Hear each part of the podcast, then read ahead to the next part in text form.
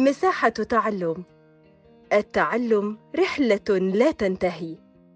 أهلا بكم. معاكم جهاد مكذوب عمران من بودكاست مساحة تعلم التابع لهيئة كير الدولية مصر. بقدم لكم مراجعة مادة الأحياء للمرحلة الثانوية العام الدراسي 2021-2022 للمنهج السوداني. ومراجعة اليوم يا أبطال للصف الأول الثانوي. الحلقة الثانية واللي هنكمل فيها مع بعض بعض الإسهامات اللي تمت لعلم الأحياء طيب السؤال اللي إحنا عايزين نجاوبه في بداية حلقتنا كيف كانت الإسهامات لعلم الأحياء في حقبة الرومان والإغريق؟ يعني في زمن الرومان والإغريق كيف تطور علم الأحياء؟ تطور علم الأحياء في هذه الحقبة على الشكل التالي أول حاجة أنشئت المدارس والأكاديميات. يعني الرومان والإغريق كانوا ناس مهتمين جدا بالعلم لدرجة إن هم بدأوا ينشئوا المدارس والأكاديميات. تاني حاجة ظهرت نظرية الكون أو نظرية نشأة الكون ودي من أهم النظريات اللي توصل إليها العلم الحديث. ثلاثة صنفت أو تصنيف الكائنات الحية يعني الكائنات الحية اتصنفت إلى فقريات ولا فقريات. اللا فقريات دي زي الثدييات والزواحف والبرمائيات والطيور والأسماك اللي هي التصنيفات اللي إحنا درسناها مع بعض في صف رابع. أربعة تم تشريح النباتات وجثث الموتى اللي بيها يعني قدروا يتوصلوا إلى العلاجات من خلال تشريح النباتات وتشريح جثث الموتى. قدروا من خلالها إن هم يتوصلوا للأمراض. وعلاج الأمراض دي إيه؟ أربعة أو خمسة ظهور آه الطبيب الإغريقي أبوقراط الملقب بأبو الطب وصاحب نظرية تشخيص الأمراض. يبقى دي كانت خمسة لغاية دلوقتي يعني من أهم الإسهامات اللي تمت لعلم الأحياء في حقبة الرومان والإغريق.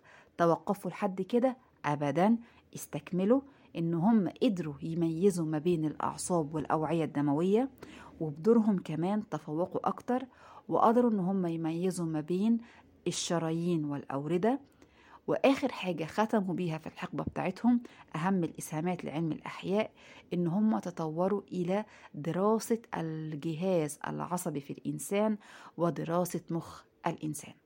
يبقى السؤال لما يجيلي في الامتحان كيف كانت الإسهامات في علم الأحياء في حقبة الرومان والإغريق؟ كالتالي آه إنه إنشاء المدارس والأكاديميات ظهور نظرية نشأة الكون تصنيف الكائنات الحية تشريح النباتات وجثث الموتى ظهور الطبيب الإغريقي أبوقراط الملقب بأبو الطب وصاحب نظرية تشخيص الأمراض.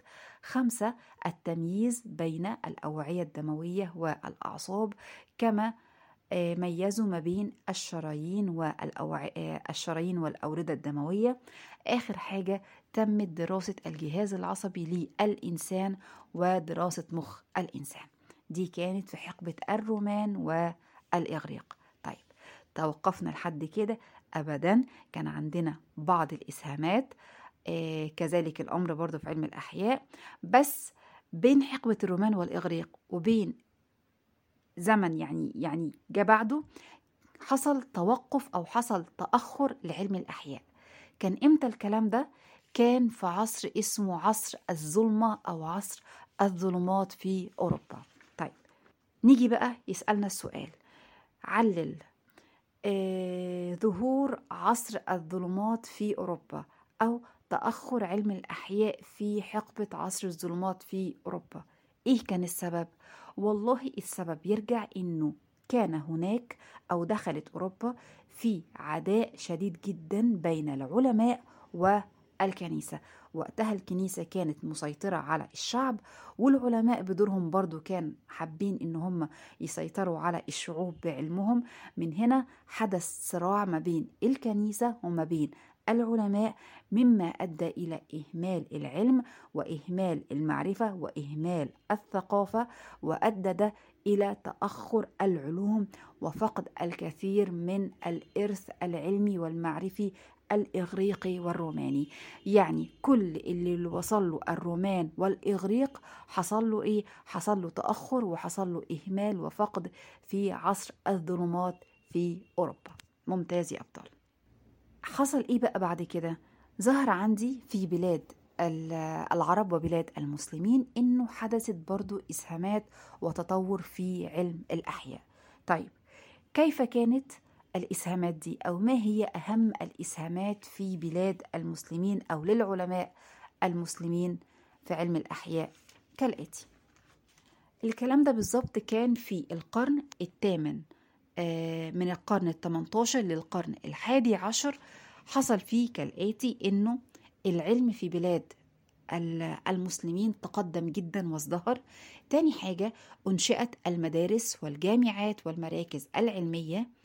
ثلاثة اهتموا جدا العرب في الوقت ده والمسلمين بعلوم الإغريق والفرس والرومان والهنود كما إنهم تبنوا منهج يطلق عليه اسم المنهج الاستقرائي. كما أنهم ترجموا ب أو عفوا ترجموا الإرث العلمي والفلسفي للرومان والإغريق والفرس والهنود. يبقى وضح كيف كانت الإسهامات أو إسهامات العلماء المسلمين في علم الأحياء زي ما إحنا قلنا من شوية إنشاء المدارس والجامعات والمراكز العلمية الاهتمام بالعلوم أو علوم الإغريق والرومان والفرس والهنود تبنى أو تبني المنهج الاستقرائي ترجمة الإرث العلمي والفلسفي لكل من الرومان والإغريق والفرس والهنود. طيب يجي سؤال يسألني بقى سؤال. اذكر أهم العلماء المسلمين الذين كانوا لهم مثلا إيه فضل في تطور أو إسهام لعلم الأحياء. أو ممكن يجي لي السؤال بشكل تاني يجيب لي مثلا اسم العالم المسلم ده أو العالم العربي تمام؟ ويقول لي كيف كانت إسهاماته. عندي كم عالم؟ عندي عشر علماء. أغلبهم كانوا علماء وكانوا أطباء أو كان منهم علماء وعلماء نبات أو علماء مثلا حيوان أو اللي كان منهم بيشمل أكتر من مجال عالم ورياضي وعالم فلك وطبيب يعني كانت مجالاتهم مختلفة وكانت مجالاتهم واسعة جدا. طيب مين هم أهم العلماء؟ واحد حنين بن إسحاق. حنين بن إسحاق كان طبيب عربي ترجم مؤلفات كل من أرسطو أفلاطون وجالينو. طيب تاني عالم وهو الجاحظ وده كان عالم وهو مؤلف كتاب الحيوان تمام؟ الذي تطرق فيه إلى أنواع الحيوانات سلوكها عاداتها وأهميتها. ثالث عالم كان الدميري وده كان عالم حيوان أيضا وصاحب موسوعة علم الحيوان. رابع عالم هو العالم ثابت ابن قرة وهو كان طبيب ورياضي وعالم فلك ومؤلف كتاب الذخيرة في الطب. يبقى لغاية دلوقتي إحنا عارفين أربع علماء. حنين بن إسحاق الجاحظ الدميري ثابت ابن قرة. ناخد آخر أو خامس يعني خامس عالم نختم بيه حلقتنا وهو أبو بكر الطبري وده كان طبيب ومؤلف كتاب الحاوي وكتاب مسألة الجدري والحصبة. طبيب ألف كتابين. كتاب كان يطلق عليه اسم الحاوي والكتاب الآخر كان كتاب يطلق عليه إيه؟ اسم مسألة الجدري والحصبة. يبقى إحنا كده يا أبطال في حلقتنا النهاردة راجعنا على ثلاث أسئلة وهي واحد كيف كانت الإسهامات في حقبة الرومان والإغريق. كيف كان علم الأحياء أو لماذا تأخر علم الأحياء في عصر الظلمة في أوروبا؟ ثلاثة كيف كانت الإسهامات لعلم الأحياء أو في علم الأحياء في بلاد المسلمين؟